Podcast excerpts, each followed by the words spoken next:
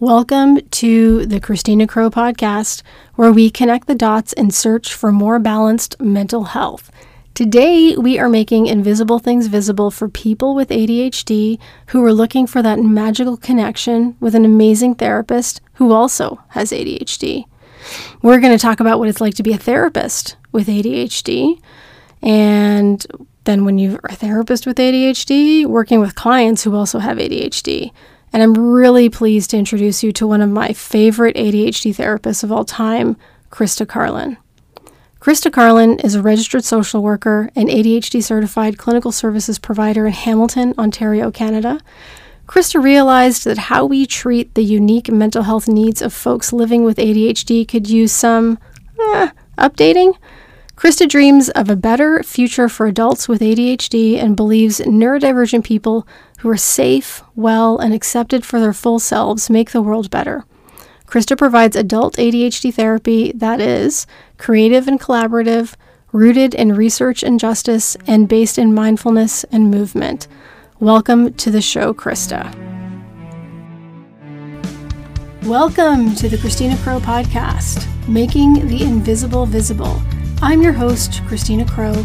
I'm a psychotherapist and a relentless mental health advocate in Ontario, Canada. I'm bringing you my clinical insights and research-based facts on modern mental health, and I'm going to bring you the experts I rely on to share their wisdom with you.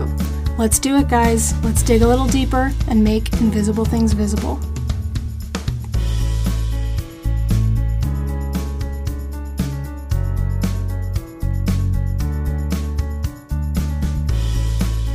Welcome to the show, Krista. Thank you so much for taking time out of your crazy busy schedule to be here and to talk about yes. this super cool topic.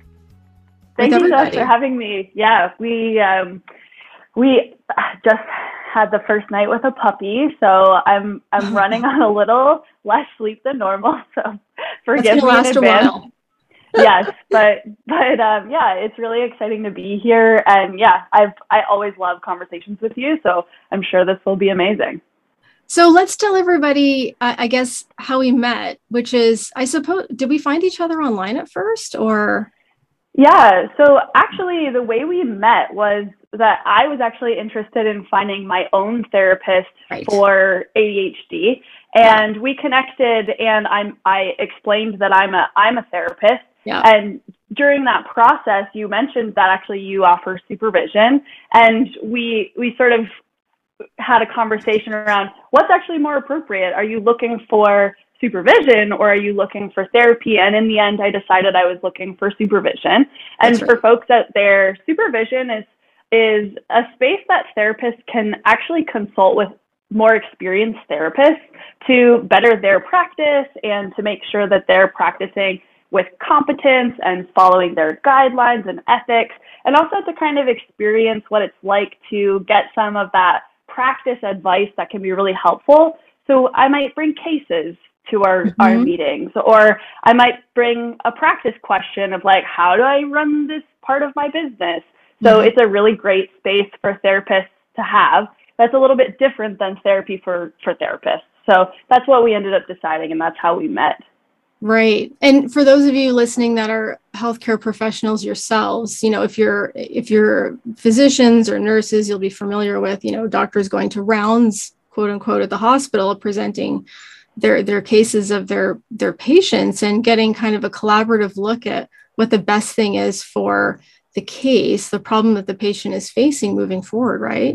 For mm-hmm. psychotherapists, social workers, anybody that's in private practice out in the community, meaning they're working solo by themselves, supervision is like such an essential part of both making sure you're doing your job really well, you're doing right by people, but also a, a burnout buffer, especially over the last couple of years, like that collegial place to lean on each other. You know, therapists have been like holding the world for the last two years. Everywhere. I mean, you know, yes. if I say so myself, it's not been easy in a lot of ways. And it, our job has changed and ebbed and flowed. For therapists that like change and that respond to crisis really well, um, it's been an interesting time of expansion, building new skills, and all of those kinds of things that could lead to burnout if you can't slow yourself down and catch yourself.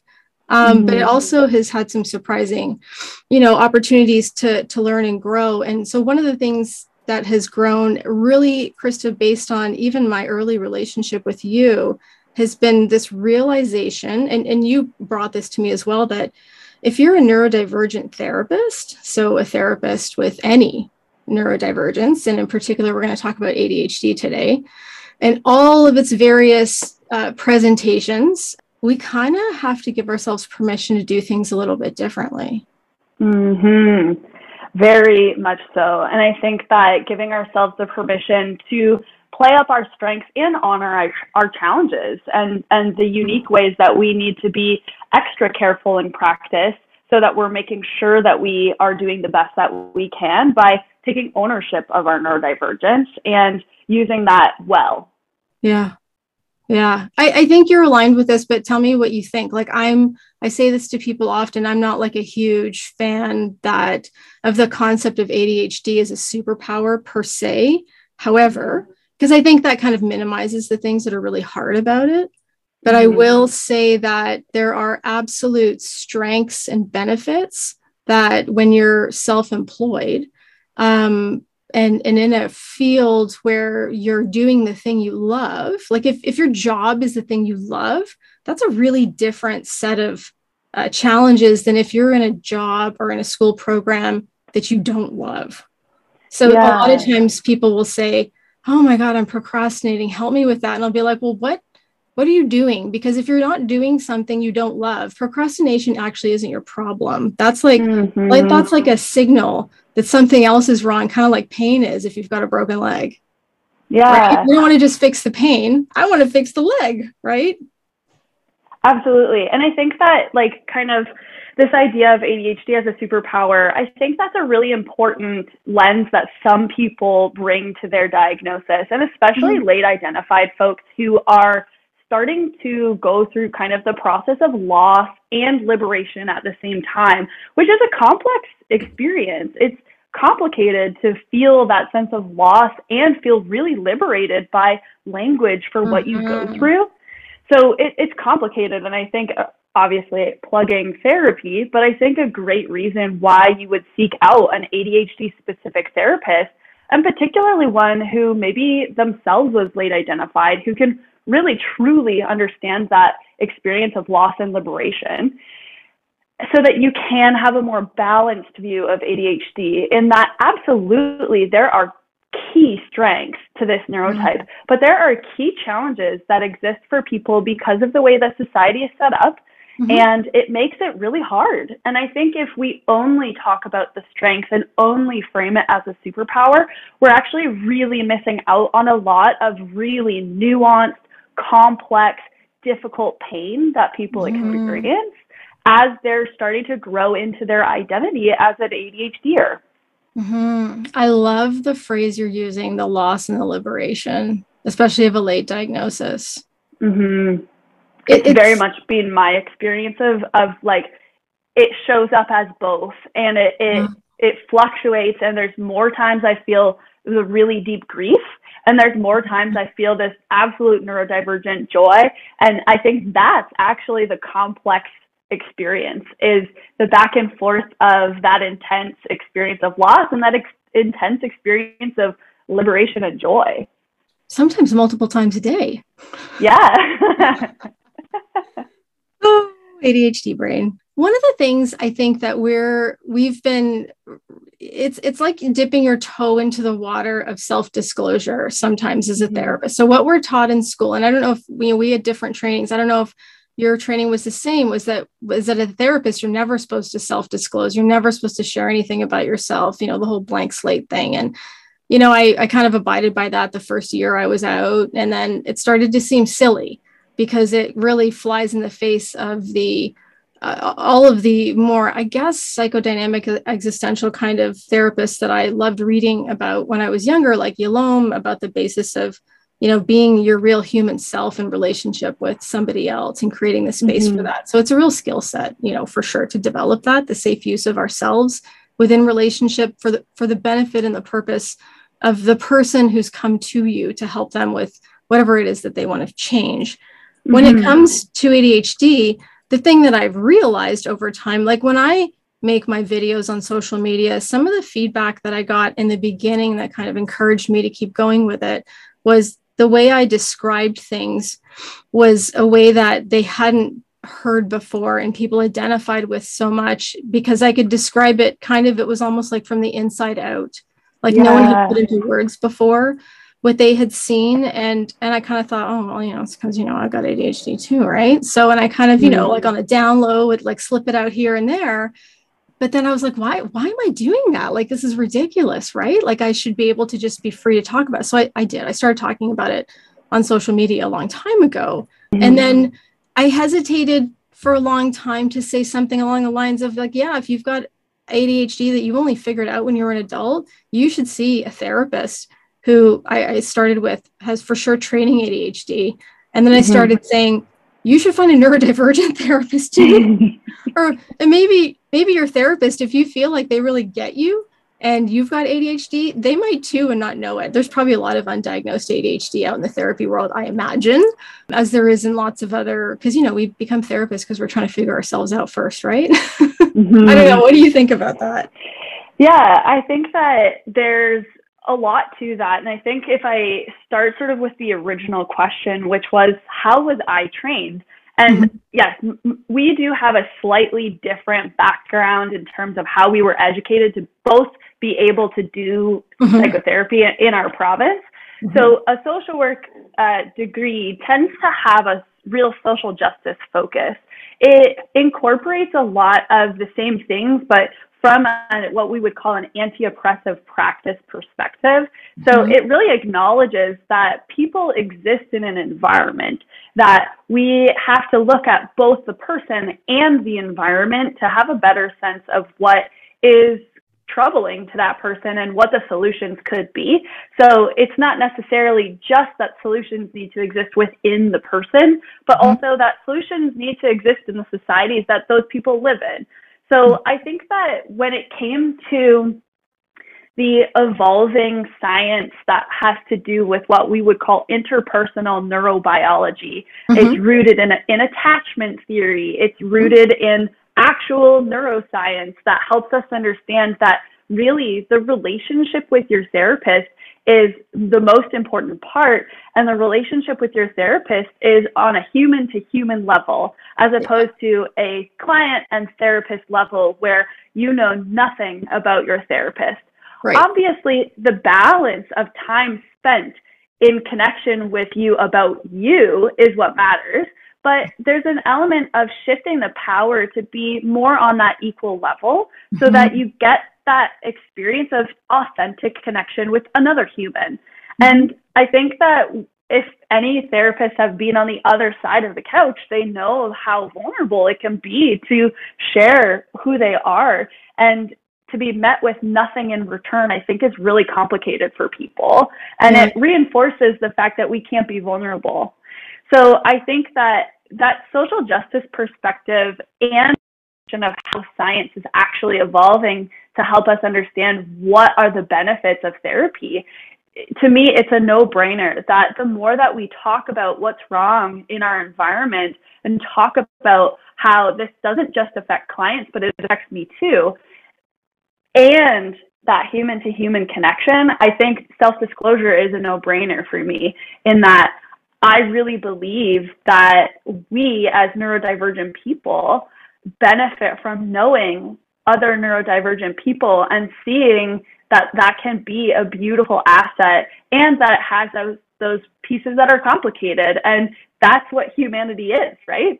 Yeah, absolutely. I mean, the co-regulation piece is so important. I, when you're late diagnosed with A D H D, so that for me, that like from starting to suspect it to hopefully if people go for a formal diagnosis, which you don't have to, that can, that doesn't take, you know, forever. I know it does for a lot of people, depending on the jurisdiction that you're in and mm-hmm. uh, even what country you might be in. And there's a lot of accessibility issues, but the whole unfolding of the acceptance of what this means for you and what it's meant for your life, like the the reevaluation of everything basically is like this, mm-hmm. I, I feel like it's like this two to three year journey. It's not like you get the diagnosis oh, you try some meds and, you know, you get some success there. And a lot of people, it might end there because you get such a benefit from the meds right away that you're like, wow, this is so much better than it was before. That must be as good as it can get. We don't know how good it can mm-hmm. get because it's the only brain we ever had. There's no frame of mm-hmm. reference. It's not like being depressed. You can reference a time when you weren't depressed. So now you know like what the what the wiggle room is, right? Like what you should be aiming for. It's not like that with A D H D. And so it unfolds over time like a roller coaster, like a lot, like a big aha in the beginning and some loop-de-loops, then it settles out, you know what I mean? It peters out, it takes some time. But when you're sitting on a therapist's couch or in your own home on a screen, yeah. and, and someone's trying, you know, the therapist is trying to figure, get to know you well enough to figure out what, what the thing is in your life that that's been a barrier. If, if we don't know how to describe that A D H D, you know, for me is just basically like a disorder of execution, right?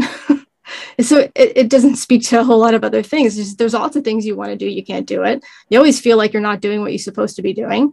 Um, it takes, you know, all, all those things that come into it. It, If you have a therapist that doesn't understand that there's an invisible brain-driven thing happening there, that it's not about character or will, you're going to walk away from therapy feeling like that feeling of you've had your whole life that somehow you're failing will just be reinforced by therapy. Absolutely. And, and I, yeah, I hear people will say like, I hated therapy before. I tried it a couple of times and I walked away feeling like I couldn't do it because I couldn't do what the therapist wanted me to do. And I was yeah. just so sorry that that's been your experience, you know? Yeah, I think like an example of what you're talking about that really shows up for me is like therapists that are more inclined to assign homework. Yeah, which is how, and, that's how we're all trained. Which is how we're trained. and and this experience, there's going to be this constant experience potentially of if A D H D is symptomatic, it's going to make it really hard to do that homework. Yeah. And then you show up to session, you're you're already uh, in a bit of a shame spiral because you didn't do the homework and you knew that you were supposed to. Yeah. And then the therapist is like, well, how, what are we supposed to do now if the homework hasn't been done? Mm-hmm. And I think that is, is a perfect example of how A D H D-adapted psychotherapy says, okay, what were the barriers to getting the homework done? Or potentially even, is homework even a helpful option for you? Like, what are what are we going to do that's going to make it different? Or how do we actually think about the fact that there's exactly, like you said, these invisible brain-based differences that make doing homework, remembering to do homework, starting homework, finishing homework, prioritizing that homework, doing it in a timely manner. There's mm-hmm. so many executive function elements to that one specific part of therapy. But if you don't have that A D H D adapted viewpoint, the mm-hmm. therapist is going to look at that and say, oh, they're not engaged. Right. The Blame the client. Of what, ha- of what is happening. I think there's a real opportunity that's missed to help manage that emotional response of shame so that you can move forward with some of that executive dysfunction management. Yeah. I, yeah. I, think I, I often let clients know that, like, if there's executive dysfunction, there's almost always emotional dysregulation behind it. If things feel extremely hard and we start to feel a certain kind of way about it, it becomes really hard to then do the thing if we haven't managed how we feel about it. Mm-hmm. And I think that's a great example of if homework is really hard to, to do, you're feeling shamed about that. And then the therapist doesn't pick up on knowing that you need to actually work through the shame first before mm-hmm. you can problem solve how to do the homework better. It's just such a missed opportunity without that A D H D adaptive viewpoint. I love that. So as as all ADHDers, we're really good at inventing things and coming up with eight hundred million dollars ideas by noon, right? And so one of the things that I you've said it already, I want to talk about. So I, I don't know if if this was a thing before I figured it out, but a couple of years ago, I started talking about what A D H D adapted therapy is as I started to try and figure out how to name what it is that I do differently when I know somebody has mm-hmm. A D H D or when I start to suspect it. I, I actually really shift my approach pretty, pretty significantly versus working with someone that's clearly neurotypical for me. And there's mm-hmm. another f- phrase that you've coined, I think, that I quite like, which is the neurotypical adjacent phrase. Yes. And I use that a lot. I think it's a lot of fun. And, and you're the first person I ever heard said that. So I w- I'm going to ask you to explain that, but I want to explain A D H D adapted psychotherapy, right? But therapy in itself, you know, in general, no matter what modality your therapist is trained in or practices, is pretty, it's, it's not directive, not directed by the therapist so much, right? Like it's a framework they apply that guides kind of the orientation of the work that they do with you, but it really is driven by the issues that somebody brings forward to therapy, and it evolves from mm-hmm. there. And the thing that I realized early is that if I did that with people with A D H D, it was an incredibly frustrating exercise, because if they knew the answers to these, you know, Socratically open-ended questions that I might ask, they wouldn't be in front of me, right? Because they would be able to, to know why. And, and that is about, because the thing is not, it's not a question of not knowing what you should do. Everyone can Google like the Huffington Post top ten list of things of how to be organized. That is not the problem. Mm-hmm. The problem is in understanding the barriers to the consistent execution of your life, whatever that means to you, right? So totally. Learning to understand whether Whether I suspect it or somebody's already diagnosed. Were they diagnosed as a kid or as an adult? Are they on medication or not medication? If they're on medication, is it optimized or is it not really super targeting all of their symptoms? If they don't want to be on medication, cool. Are there any like myths I need to dispel? Like often the choice for that is not like a medical indication choice. It's it's a belief about something that they've heard from somebody. Like so there's some stuff mm-hmm. to unpack there. When it comes to assessing the level of Um, trauma associated with having growing up in this world with an A D H D brain. It's different for everybody. Not everyone with A D H D is, you know, experiencing trauma or has experienced trauma, but a good number of people have. And we know from the research, there's a bidirectional relationship, meaning it's kind of traumatic growing up with an A D H D brain in a neurotypical world, right? Mm-hmm. And depending on the extent of support and nurturing you either had from family, from school, from community relationships, from your current relationships now, depends on where you might be in that. So that's a part of mm-hmm. how we plan and pace everything, but it goes a lot slower than people think. And it, and it can get into the minutia a lot more than people think, right? So it's mm-hmm. not just coming and saying, oh my God, this is what happened to me this week, and kind of speaking in vague terms about stuff. Like I get, I want to know everything that happened in the thirty-six hours prior to something happening, because therein is where I'm going to find the key to, to your point, Krista, what's going on in the environment that's not mm-hmm. supporting the way somebody's brain processes information and then figures mm-hmm. out what to do next, right? So that the whole way of being a bit more directive, not leading people, but maybe providing examples. And then we do like the, am I hot or am I cold here with where this is? And that really helps guide people towards my, what is more like their experience that you can put their finger on. And then we can kind of work from there. So it's a lot of detective work, which is fun. I probably yeah, I could have been a cop too, I think. Hey friends, if all you were told about A D H D was here's the medicine, off you go, then you've been missing about two-thirds of the recommended treatment, the stuff we know really works. Check out D I Y A D H D, especially if you're waiting for services. You can get a jump start on all of the foundational education you can use to optimize the healthcare you're receiving or not receiving. Reclaim your family life. Click the link in the show notes to learn more about this resource and use the promo code C C podcast for fifteen percent off. Yeah, yeah.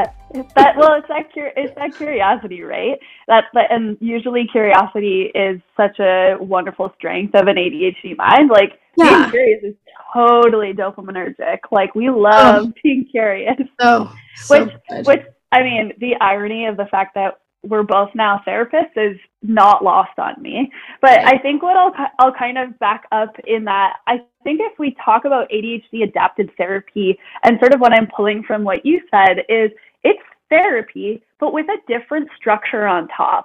So yeah. a lot of clinicians are really trained in what we would call kind of client-centered approaches. Mm-hmm. Um, and I think that, again, we need to think about what it means to be client-centered when someone has specific impairments that make it harder for them to do that kind of open-ended work that you're talking about, that loads of folks who are more uh, closer to neurotypical they really benefit from in therapy. But what we notice, or at least I notice in my practice, is that that extra level of structure and predictability and routine and a, a willingness to be flexible within that structure and framework, that tends to be a better fit for my clients. And that's that A D H D adaptation. That means mm-hmm. that I'm still doing a lot of the wonderful skills that I learned as a client-centered therapist, but I add on that directive approach that you're talking about, yeah. um, with a bit more emphasis on solution focused and a bit more emphasis on, let's not keep you in the dark about something. If we yeah. can actually problem solve this, can we actually get you some quick wins that help you make your life better? Yeah. Can I act as an external executive function for a while so that I can help you work through this really tough problem in your life so that you can actually see that it is possible to adapt and accommodate for your executive function difficulties? So that extra level of structure, and I think that extra level of willingness to be very solution focused and not entirely client centered, in the sense that we're completely following the direction of the client, because sometimes if we're completely following the t- direction of a very divergent mind, we, we Woo. go far away from, yes. from, from the original place. place that we started. So yeah. I think it's our responsibility as divergent therapists to be able to go with and bring back. Right. Can you tell us what um, neurotypical adjacent means? Yeah, I can. I'll back it up a little bit and kind of give some basic definitions within the neurodiversity movement. That's a good idea. That's would that good, would yeah. that be okay? Yeah, yeah. perfect. So, perfect. So again, I kind of come from a social justice background. So right. your girl loves social movements. And the one that I have like completely found myself in is the neurodiversity movement. And whenever you hear the word neuro, we're always talking about the brain-body connection. So our neurology. And when we're talking about diversity, we all have a good sense of what diversity means, in that we have lots and lots of different examples of brain-body connection. It's diverse. Mm-hmm. So the neurodiversity movement is a movement of people who have really aligned under this idea that we have a wide range of expressions of our brain-body connection. So when we talk about neurodiverse, that's an umbrella term that actually includes all people. We are all neurodiverse. All the people of the world. Yeah. Yeah, all the people of the world. We have lots and lots of different examples of how we express our brain-body connection, what our neurology is, or what our neurotype is. Right. So Except referring to groups of people rather than individuals. Correct. Yeah. So when we're we're then kind of trying to fit people individually under that umbrella term of neurodiversity, we're looking at sort of two basic groups within, and then tons of subgroups within those. Right. And the main distinction is neurotypical, mm-hmm. which means that their neurology is developing typically mm-hmm. the way we would expect it to based on what we know about the brain and body. It's human, it's human development across all age, age. Yeah. Yeah, ages. It's f- following a typical developmental pattern. Mm-hmm. Neurodivergent means that somebody's brain-body connection differs from that typical developmental trajectory that we're talking about. And when we're talking about neurodevelopmental, there's lots of different examples of different ways our brain-body connection can develop across time. A great example is A D H D. And even within folks who have A D H D, there's loads of different ways that our, yes. our neurology is expressed. So different. We say if we know one person with A D H D, you know one person with A D H D. Exactly. Right. Another great example of a neurodivergence is folks who are autistic. And I use the person first, or excuse me, I use the identity first yeah. language very intentionally there, because that's what the community says they prefer. Yeah. We have folks who experience dyslexia. We have folks who, or any specific learning differences. There's loads of examples of ways that our neurology development can differ from the typical trajectory. Mm-hmm. And I think when I, jo- I initially kind of used it as like a bit of a joke in our work together, in that right. because I was late identified, I grew up thinking I was neurotypical. Right. So I actually unbeknownst have a to really, us, really, unbeknownst to us, right. I actually had a really, really good understanding of what the expectations are of a typically developing nervous system. I knew the standards that I was supposed to be meeting because sometimes I could. Mm-hmm. Sometimes I was able to consistently meet those standards. But the problem was is that I really couldn't do it all the time.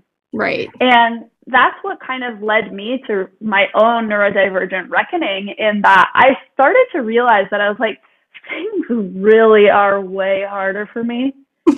This this doesn't feel quite right. And as I went through my own identification process, started with self-identified, it went to a formal diagnosis, but it started with me sort of being like, I think these standards just don't work for me. Right. And as I do the work now, I talk about what it's like to be neurotypical-adjacent. I'm neurodivergent, but for so long, I was neurotypical. I thought I was neurotypical. So I really understand that culture and those expectations. I'm mm-hmm. adjacent to neurotypicality. Yeah. Which means that I get to be a, a really interesting mediator between two cultures. Yeah.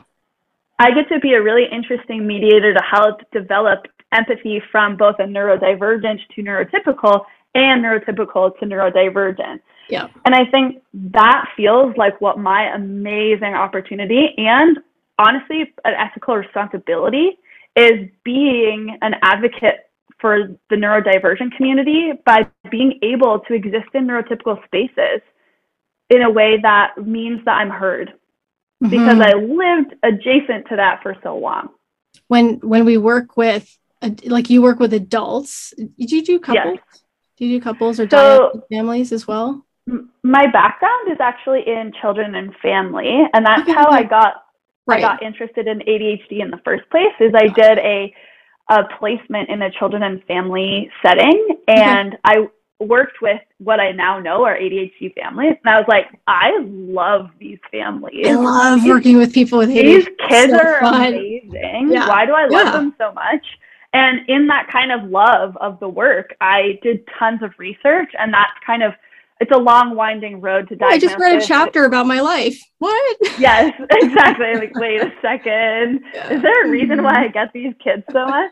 Right. Um, but yes, yeah, so my background is in children and family, but I think the original reason for doing children and family work was I thought, oh, that's preventative work. That's preventative work. But I actually realized that if you work right. with adults, that is the preventative work, because one hundred percent if we can help adults right. before, even before their parents yes. or as yes. their parents, we that's the preventative work. Um, so I think that was kind of why I chose to work with adults. Um, mm-hmm. But yeah, so I do have a background and a little bit of couples, but um, it's not my bread and butter. Yeah. I mean, I think like being able to have that lens where you've grown up thinking you were neurotypical, having to to negotiate life uh, according to those experiences, the freedom, so the liberation piece that you described from before, with finally uh, understanding this diagnosis, accepting it, figuring out what it means for you, how it's shown up in your life, what it what doors it opens up actually in terms of opportunity for the future. It's nice to be able to take both sides, right? Because mm-hmm. a lot of times, even if you're an individual in therapy, we, we are talking about all your relationships and how you relate to people. So the relational neurobiology framework that we operate from is so helpful, because it you can't see it. It's invisible. And so, mm-hmm. you know, I always say to people, remember that movie with Bradley Cooper from a long time ago, He's Just Not That Into You? Did you see that one? Yes. Yeah. I mean, the premise of the movie is that if he's not doing it, he doesn't want to. Mm-hmm. And if he does it, he wants to, right? Basically. Mm-hmm. So like, ladies, stop wishing, hoping, and praying your man's going to change. You know, if you really wanted to, he would. And it's very mm-hmm. neurotypical. Like, maybe. But as we know, there's lots of, it was, it's when I have couples in front of me where I'm like, I love you guys, man. Like, I love your dynamic, your chemistry, your relationship. And the the when you can see that people are trying so hard and they're doing the best yeah. that they can, the execution doesn't match what what you feel with them, what they report they feel for each other, any other feature. So it's kind of like, oh, there's something else here. There's a barrier, yeah. but it's not obvious, right? So a lot of the undiagnosed adults that are out there, so, you know, if we know that like seven to ten percent of adults globally might have A D H D, but the last data we have before the pandemic and the phenomenon of TikTok was that eight in ten of those adults are undiagnosed. So where are they? They're, they're invisibly hiding in the whole world. Where are they, right? Like the data shows that they're in couples therapy, they're in family therapy, they're in family court, they're in addiction services, they're out there. There's all kinds of other things experiencing challenges in the workplace because they don't know yet that there's an invisible thing that's actually the thing that's tying their shoelaces together.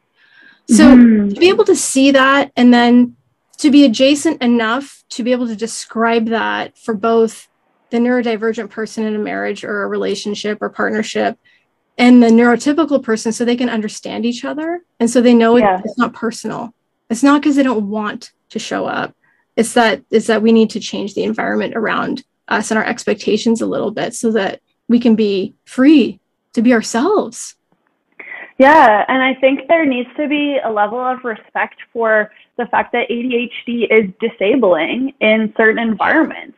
Absolutely. And it, it can be a really difficult experience to not have the accommodations that you need to be successful. And I think that in, in a relationship, that's a really good example of the fact that actually this is an interabled relationship if there's a neurotypical partner and a neurodivergent partner, in that the ability is going to be different.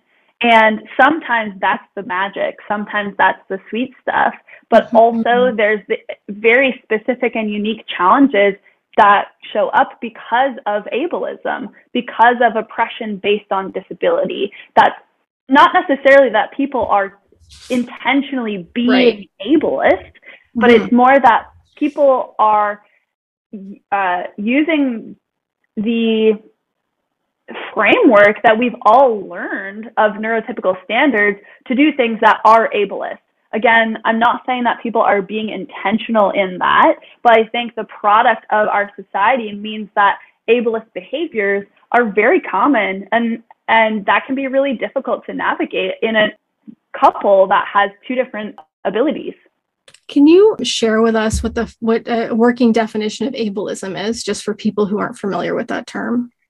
Yeah, so oppression is when our institutions, our systems have invisible or very visible systems that use power over people of certain identities. And we label that in lots of different ways: racism, sexism. One of them is ableism. And that's very specific experiences within a system that use power of a certain group, so what we would probably consider abled folks. Mm-hmm. That power is used over folks who are disabled. Right.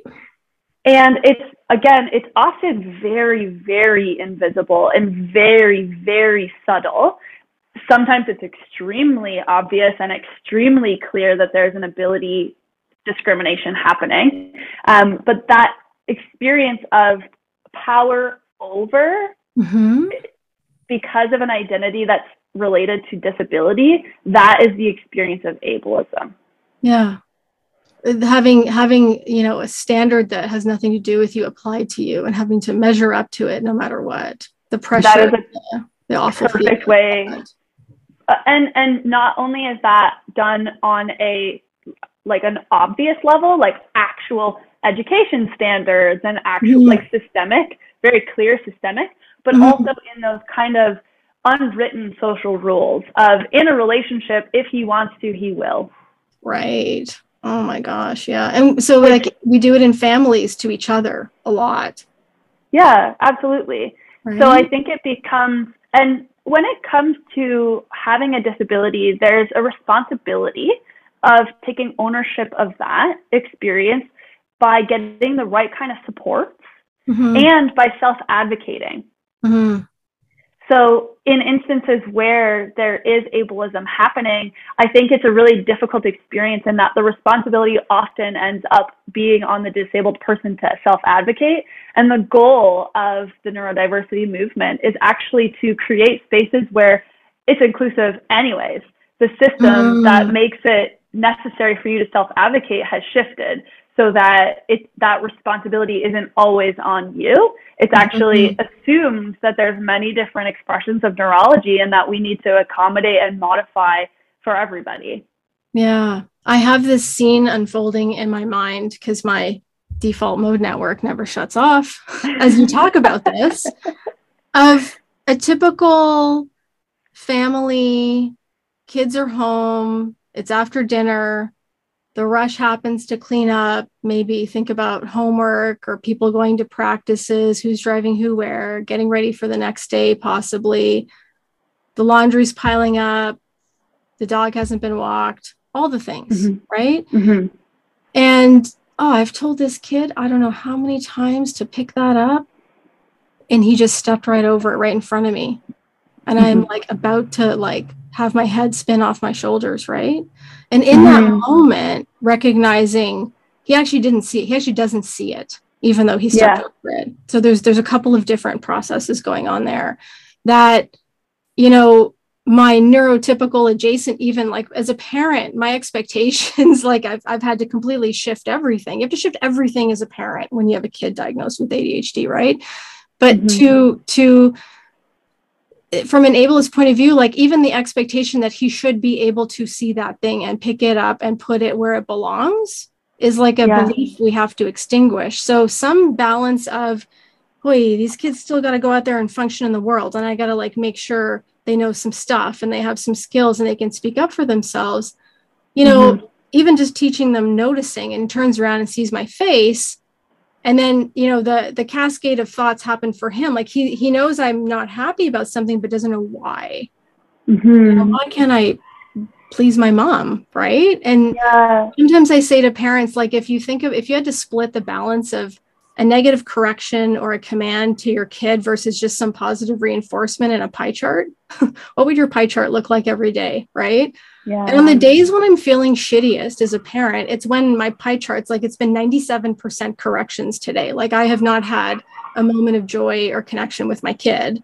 And how do I, how do I make that at least more balanced, if not totally turn that pie chart around, right?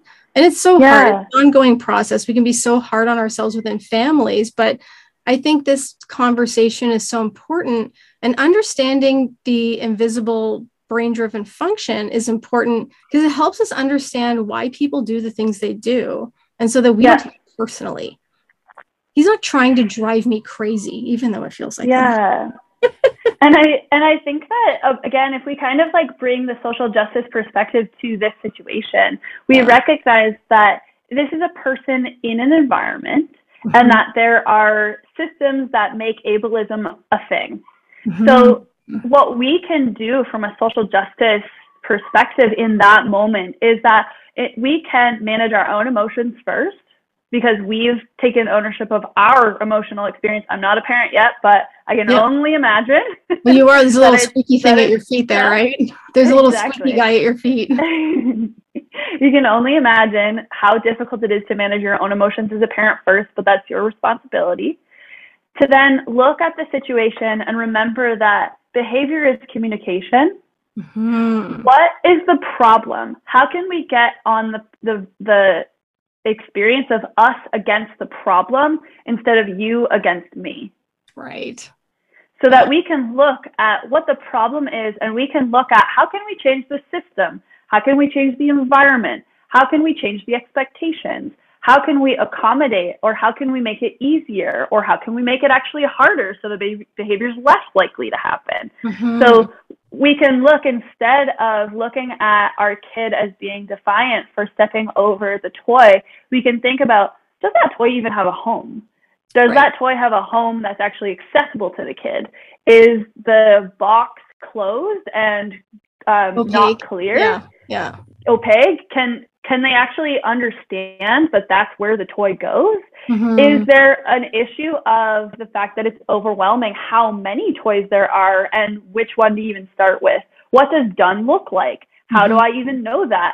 How do I remember that when I have difficulties with working memory? It becomes much less about my kid is defying me right now, and much more about yeah. how can I actually help them solve this problem? How can I be their teammate? And how can I be their advocate until oh. they can develop those self-advocacy skills themselves?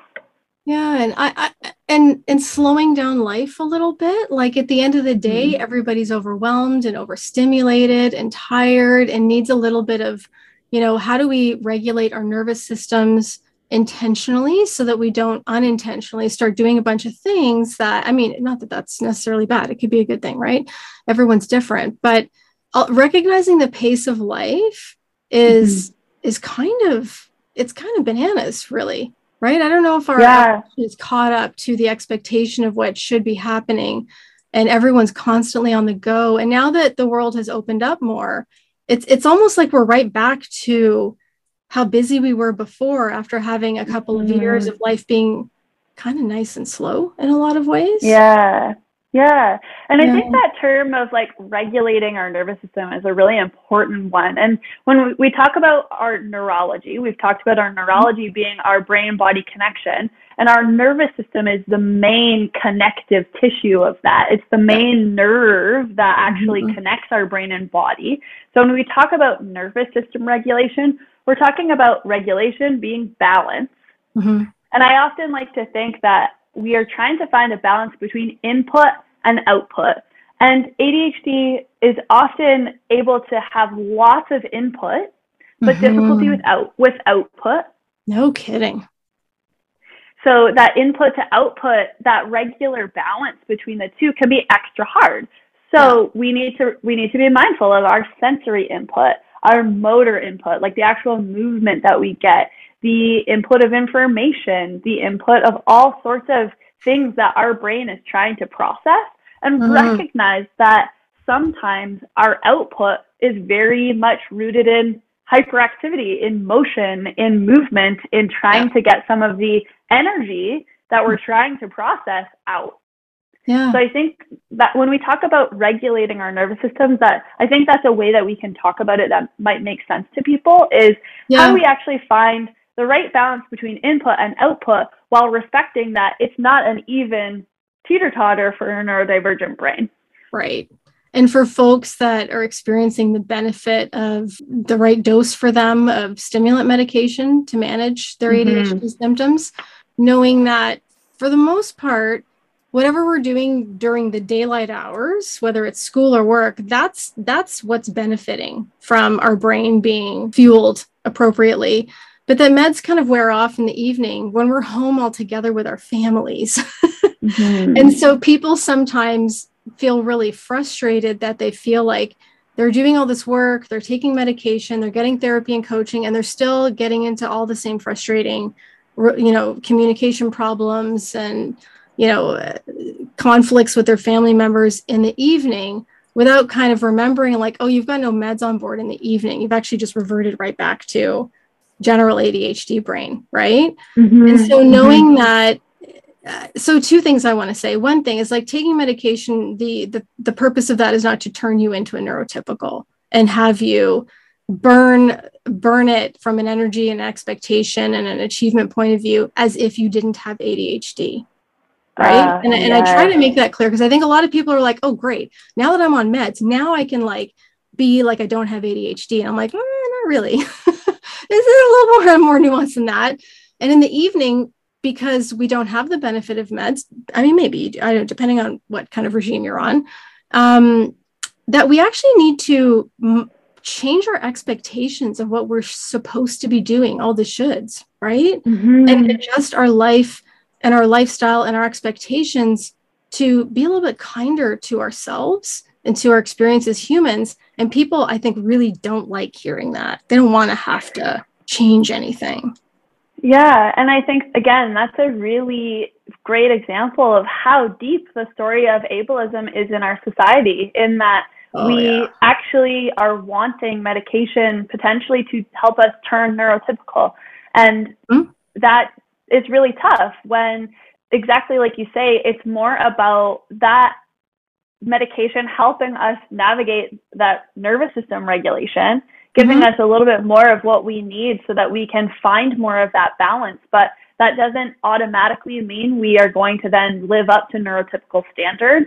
So what it's about is both foundation of medication and skills of self-advocacy mm-hmm. and and looking at how you can live from a neurodivergent perspective instead of trying to fit into neurotypical standards that don't and won't work for you. They actually don't and won't work for everybody. They're mm-hmm. they're not fair for, for anyone. They're mm-hmm. they're they're unrealistic for almost every brain. So I think that that's what can be really tough for people is that, yeah, medication offers an incredible opportunity for you to do things easier. Those problems completely gone, um, which means that maybe it's more about you versus the problem than you being a problem. one hundred percent. Yeah. Like, it's not magic fairy dust. All it does is level the playing field neurologically. It doesn't give you extra. It doesn't give you extra and power. Even, it might feel like even, that because of how hard things were before. But just when you, mm. you compare to the general population, like then we're just like, re- then we just have regular people problems. Yeah. And even, and potentially even as well, like it may not actually even level the playing field depending right. on the severity of your experience. So it, it could make a vast difference in your difference in your life and still not be enough in, in, yeah. in a way that's going to be matching folks who are much closer to neurotypical standards because they're neurotypical. Mm-hmm. So I think I just want to add that in that even with medication, we still need to be really critically thinking about how do we relate to neurotypical standards and what works and what does not. Mm-hmm. I think you're kind of answering this, but I want to ask it explicitly. The Canadian guidelines put out by CADDRA, the Canadian Physician Resource Alliance or A D H D Alliance for Clinicians that exists nationally, have guidelines that state this that are free to download anywhere for anybody. And global guidelines all, you know, far and away have uh, it, that multimodal treatment is best, best practice. Mm-hmm. Multimodal means there's different, we attack it from all angles. So medication for sure. Um, and then their psychosocial interventions they refer to, which is getting therapy and getting A D H D specific coaching. I'm I'm kind of developing an opinion that it, it's medication, therapy, and coaching comes after therapy because, you know, untie a, a couple of things and get some things sorted out. And then you can kind of focus on more, you know, minutia of your day-to-day kind of thing. It's becoming increasingly obvious that that actually like th- psychosocial interventions, we can lump them together maybe, and medication are, are like not equally efficacious, but it's really imperative to, if you're looking for that optimal outcome, to have that. Because I think a lot of people just get medication and they mm-hmm. never they never go and get the therapy. Like they read some stuff online or they they take maybe an online course, but they don't actually get the live experience of a therapeutic relationship to unpack it all. And mm-hmm. how how essential do you think that is? Let's let's leave accessibility out of it for a second, then we'll bring accessibility back in. So if everybody could get it, should everybody get it? Oh yeah. I mean, again, I'm biased in the sense that I'm a therapist who's gone through my own experiences of therapy and my own experiences of A D H D-adapted therapy. Mm-hmm. I think that it absolutely is a combination of pills and skills that you develop in therapy that mm-hmm. help you to navigate life as an ADHDer. Mm-hmm. And and the scope of a pra- of practice of a physician and even the time that they have available to you isn't going to offer you the time you need for skill development. Right. And so they're the experts in medication for good reason, and that's what they yeah. are going to do. The experts who are in those psychosocial treatments are therapists, and we're right. the ones who can help you actually deal with, okay, I have A D H D, now what? Yeah, and, and I think it's nice for people to hear uh, hear what that should sound like. So, you know, when you're looking for a new therapist or you even have one that you maybe haven't seen, you want to go back to, I've realized I have A D H D or I have A D H D. How can we do therapy that helps me unpack that and make the most of that? And what what is your experience with A D H D? How many clients with A D H D have you worked with? I think are great questions to ask a therapist. Yeah, and I think that there are definitely an emerging group of clinicians who have this skill set, mm-hmm. and the, the group of us are trying to make it more possible for more therapists to yeah. work from this lens. It's a big reason why we're doing something like this, is that we want to open up this conversation to other clinicians and welcome them in to this movement and helping th- there be more therapists for people. But I think we need to acknowledge that um, we are a, are a small but mighty group. Small but mighty, yeah. Krista and I have both done like workshops and presentations back to our own, you know, associations that we belong to for people that are interested in this training, therapists that are interested in this training. We've both provided that in different ways. And, you know, the, I'll, I'll, I'll say when it comes to our, our peers, nothing drives me crazier than when I hear therapists out there denying the existence of A D H D, denying the significance of it, saying like, oh, it's just trauma, or, oh, it's caused from trauma. And if you apply a trauma treatment that we can resolve the A D H D. So that is a, I, this is beyond the scope of this discussion to get into the nitty gritty of that. Even if you're a therapist that's out there and, you know, you're, you're kind of not sure, you're open to the idea of figuring that, oh, maybe there's some more, more to the story than we've been led to believe, is that you, you can do the trauma work and continue the work. And when someone is working hard and you've done the trauma work, but they're still struggling, those symptoms that they're still struggling with are the stones that have been unturned. Those are the rocks you need to pick up and look underneath. Um, because again, people don't fail treatments, treatments fail people. Yeah, well, and that is a really great point in that a part of how I learned that I had A D H D is that I did my own trauma therapy. I did um, E M D R, and actually what, what was a really amazing outcome of E M D R for me was my experiences of, of anxiety, and specifically those body-based experiences of anxiety, those somatic symptoms we would talk about, mm-hmm. those were mm, drastically, drastically reduced. But what was left over was those executive function issues. Yeah. Even with the trauma-focused work that I had done, I still had brain-based differences. Mm-hmm. Was I a much happier and healthier person? Absolutely. Mm-hmm. And Is, is there probably more for me to do in terms of trauma work that looks at the specific experience of not having the right information to understand what was happening to me because I didn't have the knowledge of, mm. of A D H D yet? There's more to do in terms of trauma work, but we would actually be treating the wrong thing if we didn't have right. an A D H D or, or neurodivergent affirming lens.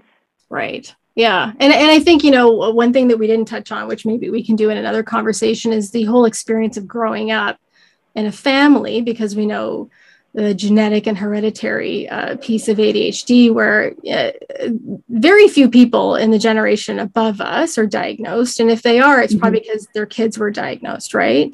So mm-hmm. we, we grew up in family systems with potentially a little bit or a lot of undiagnosed A D H D.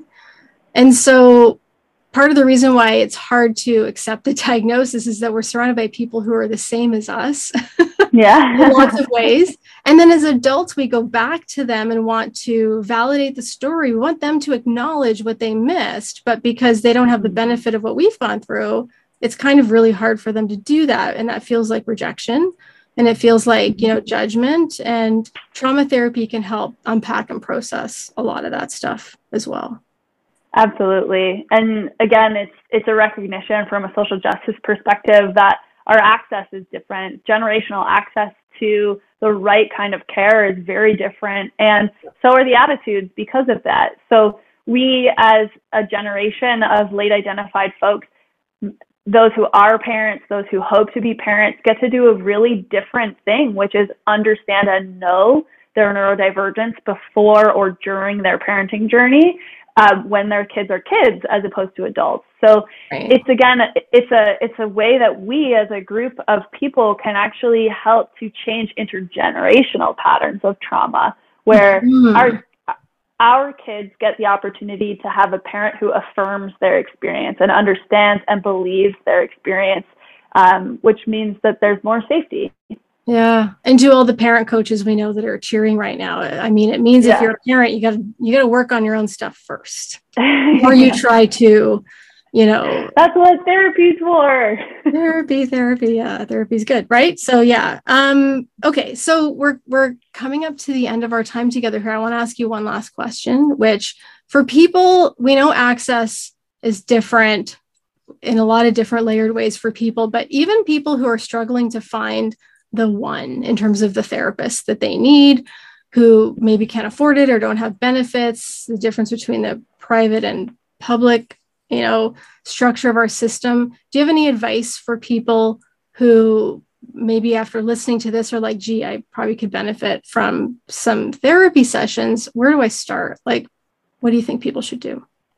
Yeah, I think what we've started to learn from research on therapy is that the most important factor for good outcomes in therapy is the relationship that you have with your therapist. So obviously, the ideal situation would be that you have an incredible relationship with your therapist who totally has an A D H D-adapted lens, but that isn't widely available yet. So I think what's important is that you prioritize the relationship first, and we talk about willingness to learn and that therapist being open to, hey, I really want you to know more about this. Are you willing to learn so that I can get the best possible care? So I think that's the, the advice I would give is shop around for a therapist. And if you have the right vibe, that's going to be what matters the absolute most. And then the next step is asking if they're interested or able to look more into A D H D-adapted stuff. Obviously, if it's really important to you to find an A D H D-specific therapist, definitely do that and maybe get on their wait list so that you can maybe have that opportunity in the future. But mm-hmm. in between now and then, there's certainly ways that you can really start some of the healing with a really solid relationship with a solid therapist, even if they're not A D H D-focused. Yeah. And and I think, I mean, I feel like there's a lot of therapy profiles out there I see where A D H D is getting thrown in there. So don't be shy to actually just ask somebody, like, what kind of A D H D training do you have? What is your, what's your lens? It's okay to ask people that. It's okay to ask your doctors that. It's okay to ask your therapist that. It's okay to ask anybody that who purports to give you advice or talk about the condition of A D H D. I just want to put that out yeah. there. Yeah, definitely. You always have the the right to ask that question. And remember as well, especially if you're paying for therapy, you're paying for a service. You're yeah. investing your time, energy, and money into this relationship. Yeah. So it's really important that you're getting a good bang for your buck. And a part of that is feeling like you're making a solid investment because you feel good about who you're talking to. So trust that instinct. If you're like, this just doesn't feel right, even if it's after a few sessions, you absolutely have the right to find somebody else. Hmm. Yeah. Let the, I mean, it's nice to let them know. Send them an email yeah. saying, oh, it's not really working out. Thank you, but uh, you know, I'm going to move on. That's fine. It's totally fine to do that, right? Your therapist will get over it. That's what they got supervision for. Yes, exactly. That's what they have supervision for. Yeah. Okay. Is there anything you think that, that in terms of being a neurodivergent therapist, working with people with A D H D, whom we both love to do, and then doing our bit to help educate other therapists that, that we missed or we should touch on? I think that um, maybe just for any therapists out there who are curious about their own neurodivergence, I would probably encourage them to like follow that That instinct, curiosity, yeah. follow that instinct and, and maybe see if there are ways that you can help yourself so that you can then help other people. I think it's really key to talk about that idea of like, it's been a two, three year journey for myself to feel grounded in confidence about the work I do now. And it started with like a, hmm, what is really going on here yeah. uh, about my own experience. So I think the more people that actually follow that curiosity and find out what's going on for them and develop that that sense of loss and liberation, and the more people we have as out and open neurodivergent therapists, the more space we make and the more that we contribute to the movement and contribute to hopefully big changes in systems moving forward. Um, so I hope that some therapists out there who maybe are listening and thinking, wow, why do I really, really like these two? And why yeah. do they just seem like they get me? I would, I would follow that, that curiosity. Yeah. My totally unscientific opinion is when you meet someone and you immediately get each other, you're probably talking to somebody else that is also neurodivergent, probably. Not that you should go around diagnosing people out there, but it's it's you can smell it walking down the street, as one of one of our previous guests had said, Lisa. It, it's it's just once you see it, you can't unsee it. And you know, people that are neurodivergent meet other neurodivergent people, and they might be a neurotypical-adjacent neurodivergent person, and fall in love and get married and make more babies with A D H D, and you know, or any neurodivergence, and on and on it goes. So, you know, because evolution supports the proliferation of it, I think, you know, it's not all bad. There's a lot of protective factors there, so it's okay to lean into that and to unpack our own self-stigma, right? Totally. Funny, we're mm-hmm. out there like fighting stigma, like like mental health awareness. Yet within the therapeutic community, oh, there is a lot of self-stigma. Right. Yeah. And you know, that that's, that's good to do some work on that for sure. There's nothing Definitely. like being comfortable in your own skin. Yeah. And again, that, that self-stigma work that helps to combat internalized ableism so that we can actually okay. then work on all those examples of it that are out in the world. So mm-hmm. we can be better advocates for our clients. Yeah. Amazing. Thank you so much for this. Yeah. It's like I said, I, I, always love conversations with you, so I figured it would it would evolve and take shape, and here we are. I'm interested to hear the feedback and if people have any questions. Yeah, yeah. Where can people reach you? Where can they find you if they want to check out your website or your socials? I'm not taking clients on my wait list at the moment. I do let people know on my social media when I am opening my wait list, but it is currently closed. But if you're interested in connecting more with me, you can find me on at Instagram at A D H D dot the curious collective. And my website is w w w dot the curious collective dot c a. Okay. And I'll make sure those are linked in the show notes, and, and the usual typical resources and stuff we'll make available. So if people want to learn more, you know, the, the, the A D H D resource hub we have and the information on Krista's website too is, is all an effort to put really great information out there that people can access for free and get the support that they need, regardless of accessibility issues. So you just need, well, you need to be able to have Wi-Fi, I suppose. So thanks so much, everybody. This was a wonderful conversation. We do want your feedback. We will see you next week with more awesome stuff supporting the beautiful brains of those with A D H D.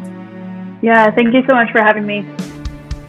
That's it for today, my friends. We hope you enjoyed being a fly on the wall for this one. Leave me some messages uh, through the page, on Anchor, if you have any questions that you want follow-up on, and please check the show notes for all the relevant links that we did discuss today. If you like the show, please like and share it. Share it in your social media, tag us, Dig a Little Deeper Therapy, and that kind of lets us know that we should keep doing this, and it will help sh- it, the podcast show up in all the places that you do listen to podcasts. Until next time.